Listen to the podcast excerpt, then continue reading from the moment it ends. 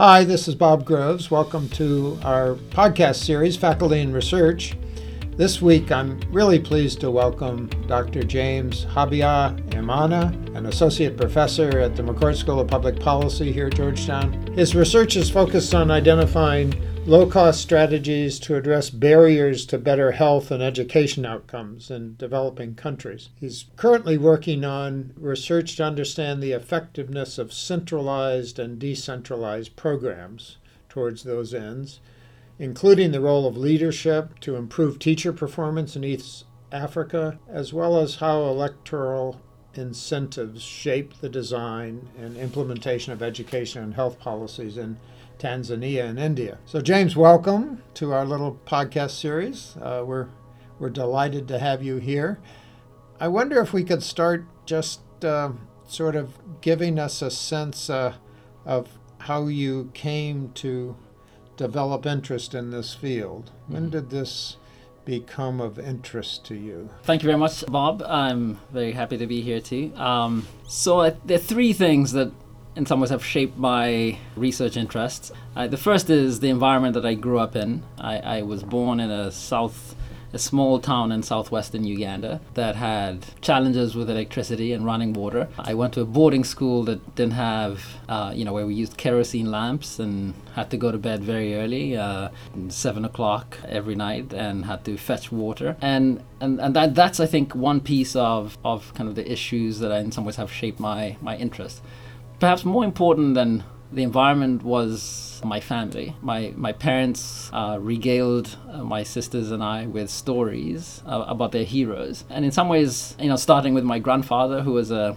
health inspector in the colonial regime who went around from house to house making sure that you know households had good sanitation and hygiene and, and, and in some ways had good access to public health. And so he he in some ways is I think has more than anybody else shaped my uh, my research interest. But my parents I think were constantly talking about other heroes. And I and I think I, I'm not sure if it was intentional or not but but for twists of fate, I, I think I, w- I happened to, to follow and I think pick up on some of the things that I thought inspired my, my, my parents. And, and engineering was, in fact, the field that, that I first pursued as, as a student. So, what, what, what age were you here in engineering? This was as an undergraduate, what yes. we would call an undergraduate? Yes. Yeah. So, so my first, you know, I, I think from the time I think I was about seven years old, I was set on, on becoming an engineer. And, and engineers, in some ways, essentially provide a, a civil engineer, not, you know, there are lots of other engineering. And so, in some ways, we provide,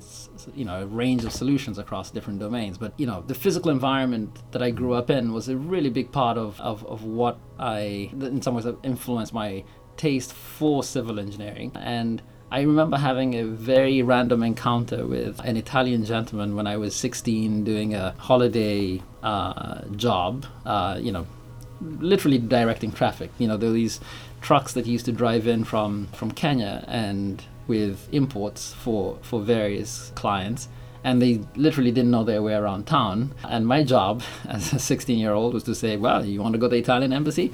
I know where that is. So this was an entrepreneurial act on your part, probably too, right? yes, but I, I, did get a lot of help. I, I, I, I, I, did badger my parents to say, please find me a job. I, really, I, you know, I had two or three months off from school, and I thought I, I wanted to do something, and uh, I think my you know, my parents reluctantly must have raised this with one of their friends, and they was like, "Oh no, no, this we we uh, we uh, work in the clearing and forwarding industry, sort of import and export, and you know, we could use a young guy like him." And and this Italian guy happened to be an engineer, um, and and he started to talk about. He was a civil engineer, and he started to talk about, you know, the importance of civil engineering, not in sort of solving physical uh, problems, but also in, in shaping health outcomes. And, and that for me was a really powerful idea, which is to say that you know the, the built-up environment provides opportunities to manage the flow of water to affect mosquito growth and malaria, and of course you know broadly the, the sanitation and hygiene benefits. And I th- and he said you know a civil engineer is is much more important than a set of doctors because if he does the if they do their job well, they in some ways will prevent a lot of, of, of illness and, and, and medical. So it's interesting that you remember this so clearly. So this must have been an emotional point or something, that, that this was really a turning point in your thinking about life, I guess. Yes, this was a, a big turning point for me because I, I think I had always been torn. I think medicine, growing up, uh, my my father's brother was in, uh, was a medical doctor, and my my sisters, in fact, uh, both sort of pursued medicine. My father was a veterinarian. I think you know medicine in some ways was the vocation that was I think most highly valued, and so I had been inspired by earlier stories about engineering, and certainly my physical environment is a big driver of this. But this conversation, I think, made it easy for me to say, you know, this is a good way to go, and I can actually have a conversation with my parents about why this is even more important than medicine. And so it might be good for our listeners actually to, to have a little detour in this conversation about the role of randomized control trials in, in, in the field and how within the discipline of economics that has risen in stature and almost a demanded feature mm-hmm. of causal inference now mm-hmm. and you were sort of right there at that transit well your own life is a transition right, right. from that so to, to the uninitiated how do you describe the importance of uh, the discipline of, of, of such a, uh, a randomized control trial for the kind of work that is so important in developmental economics. Right. So in some ways, I think even though there is a big discussion and a big debate in my field about is this the gold standard, I think I think the language around this is the gold standard actually sort of triggers, I think, a lot of unhelpful conversations. But a big part of I think why we think this is a good way to answer questions is that, in, and in, in some ways, it, it is not as technically demanding as some of the other strategies we've always used. And I think that's always been a, an issue. In fact, as a young scholar going on the job market, there was always a concern that presenting a paper in which you had a randomized control design did not allow you to kind of illustrate your ability to think as a, an economist in, in, in, the same way. And so that was a, a, bit of a challenge. But the motivation is really in thinking about how, in the field of the medical sciences, we've you know discovered important solutions by literally using uh, th- this design to, to to really kind of establish that the only reason in you know outcomes are different is because of, of, of this random assignment to one group or the other and so I, I think that's in some ways the the simple response, which is say that for, for questions for which this is feasible, and I, and I, I, do, I do understand that in some ways the biggest questions in our field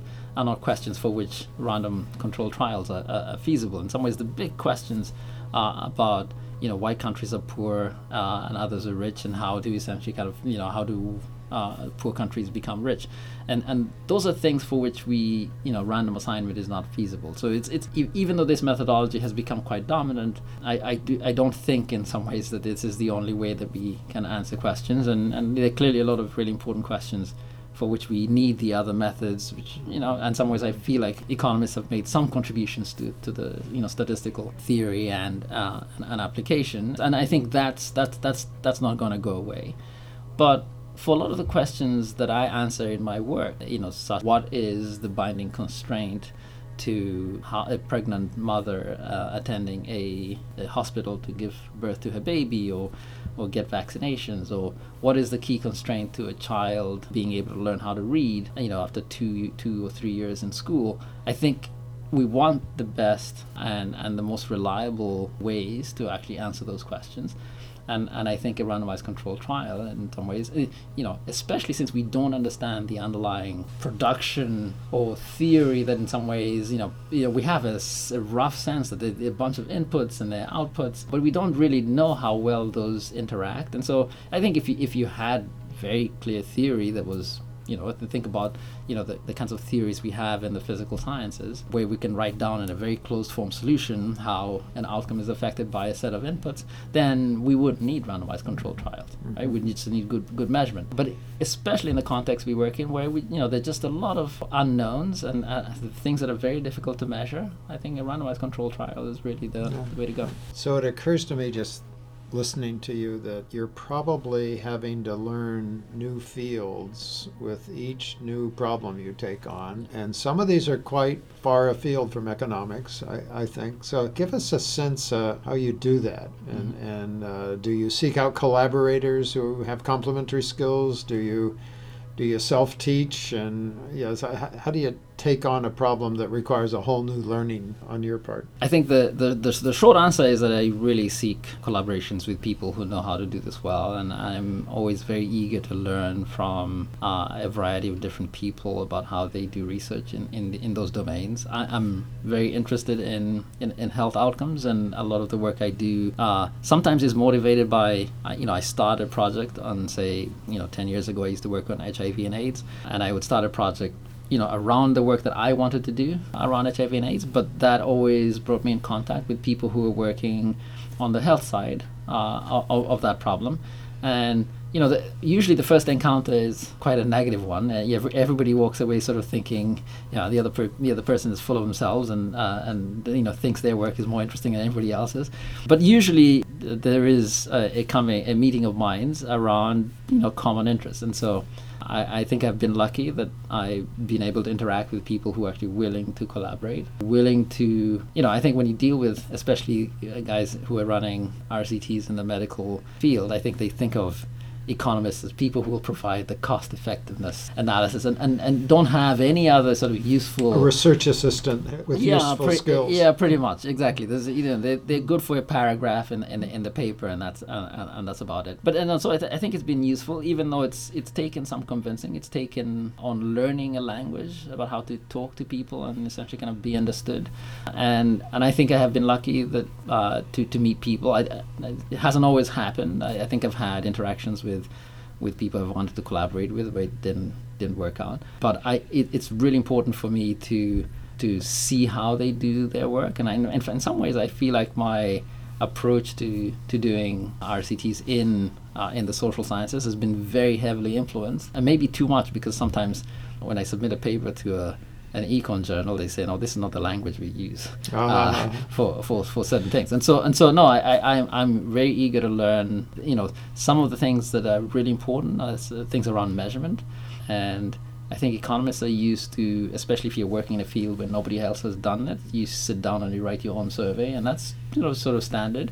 But in certain fields like sanitation or HIV, I think, and you know, I think people have developed some very, very careful, and in, in some ways, I think they benefit a lot from the fact that there's a lot of replication, and so there's quite a lot of work being done to generate uh, more precise ways of measuring things. And so I've really appreciated learning uh, a lot of those techniques from collaborators. Let, us switch to another side of your life. So uh, we've mainly been talking about your re- research passions and interests, but you're a faculty member here at Georgetown. You have students, you offer classes, you do service as a faculty member. And I'm fascinated with how different people juggle those different balls at the same time and, and remain productive in, in, on all three domains. So tell us a bit of of what you learned maybe when you first started uh, that you didn't know at the time about how to effectively juggle those three right. obligations. Right. So I think I think the the the greatest challenge I think in starting in in coming straight from a PhD program to uh, becoming a faculty member is not so much on the service side. I think you know m- most colleagues are understanding enough to to to give you advice on on what service you should accept, but also in, in some ways in allocating you service um, requirements that are that are not onerous, uh, at least to begin with. And so the challenge in some ways was the teaching, which is to say that you know while I taught in uh, as as a grad student, I, I didn't teach as much, and I didn't have full responsibility for uh, for the course and, and, to deal with student problems. And, and so that, that was a, a big learning curve for me. But I had a lot of help, and I, I think having colleagues who had taught classes that I was teaching and who were very willing to sit down with you and help you navigate, you know, the one challenging case here or there was really powerful for me. But, you know, in terms of juggling the yeah, I guess the research, teaching, and and, and the service. Uh, you know, it, it, it certainly is a struggle. Even 15 years on, I, I would I, I don't always feel uh, as productive uh, in in in either domain. Uh, I think you're constantly being pulled. The kind of work I do. The kind of research I do that requires me to travel every now and again during the semester uh, certainly kind of throws uh, a lot of the other challenges in, into kind of a, a, a real difficult balancing act because you're away for a week, even if you do travel for three or four days to Tanzania, that's still a week away. Um, but in, in some ways, it's I think you learn how to structure your classes. You learn how to talk to your students about you know, and and and, and you also have a willingness to to have three or four makeup classes to account for the one week here away. But but I think relying on your colleagues and and, and in some ways I, I do think that my colleagues have made it really easy for me to be able to do this because and you know we all have the same challenges. I can ask a friend to you know guest lecture uh, every now and again, and so that that makes it that makes it possible. Mm-hmm. But I would still say it is a it's I, I still think I am learning how to manage this well, but I I do think that having a very collaborative environment in my mm-hmm. department uh, has been the most important way in which I've actually been mm. able to balance things. So why don't you give me a sense of what uh, what you're working on right now? So what what's the coolest thing you're doing? What are you excited about uh, doing? What do you find yourself thinking about at odd moments? The the most interesting thing that I'm thinking about right now is I guess there, there, there are two things. I think one is a methodological one, and, and the other in some ways is a I, I think a new set of questions that I'm that I'm I would like to pursue uh, on the methodological side, I think you know machine learning has throws up some really interesting prospects for the, some of the work that we do. And most of the work, in some ways, you know, machine learning is really good at prediction, uh, and I think we're really you know. Uh, most of what we're interested in is looking at you know slopes and, and, and, and effects of things on, on on outcomes but you know there is some interesting work being done that in some ways is kind of integrating those two things and so um, you know over the you know 10 or uh, so years i've been collecting a lot of data. I've you know accumulated some interesting sets of data uh, that i think may be uh, that I'm, I'm very very eager to bring some of these machine learning techniques to to you know in, in the past i used this data to answer kind of a very straightforward question which is what's the average effect of this program on women delivering in facilities. But what's interesting, I think, about machine learning is in some ways sort of predicting uh, variation in effects across different categories of, of, of individuals and, and facilities. Uh, and so I'm really, you know, the, the thing that I'm most excited about right now is in some ways sort of taking a lot of these, learning these methods. That, that's that's uh, one source of excitement. Uh, but in some ways, the second is really understanding you know, are there groups that in fact are hurt by this program? Are there groups that in some ways gain quite a lot by this program? And you know, one of one of the interesting uh, things I'm doing on is looking at a teacher incentive program in secondary schools in Tanzania, where it looks like in fact the schools that don't have very strong kids, you know, the the schools that are performing uh, pretty poorly, in fact, are hurt by teacher incentive programs. Uh, whereas schools that are, are doing pretty well, in fact, you know, have pretty large gains. I mean, you know, you know, but when you look at the average effect, it actually looks pretty modest. Uh, across these two groups, and so it, it, you know, and that's a think of teacher incentive programs as a kind of way to really get a lot of effort in environments where teachers are not providing a lot of effort, but in fact, you know, this is suggesting that those programs in fact could increase inequality uh, between, between schools. Yeah. Well, this has been delightful. I thank you so much for joining us, and uh, I wish you well on your mission. Thank you for being with us. Well, thank you very much.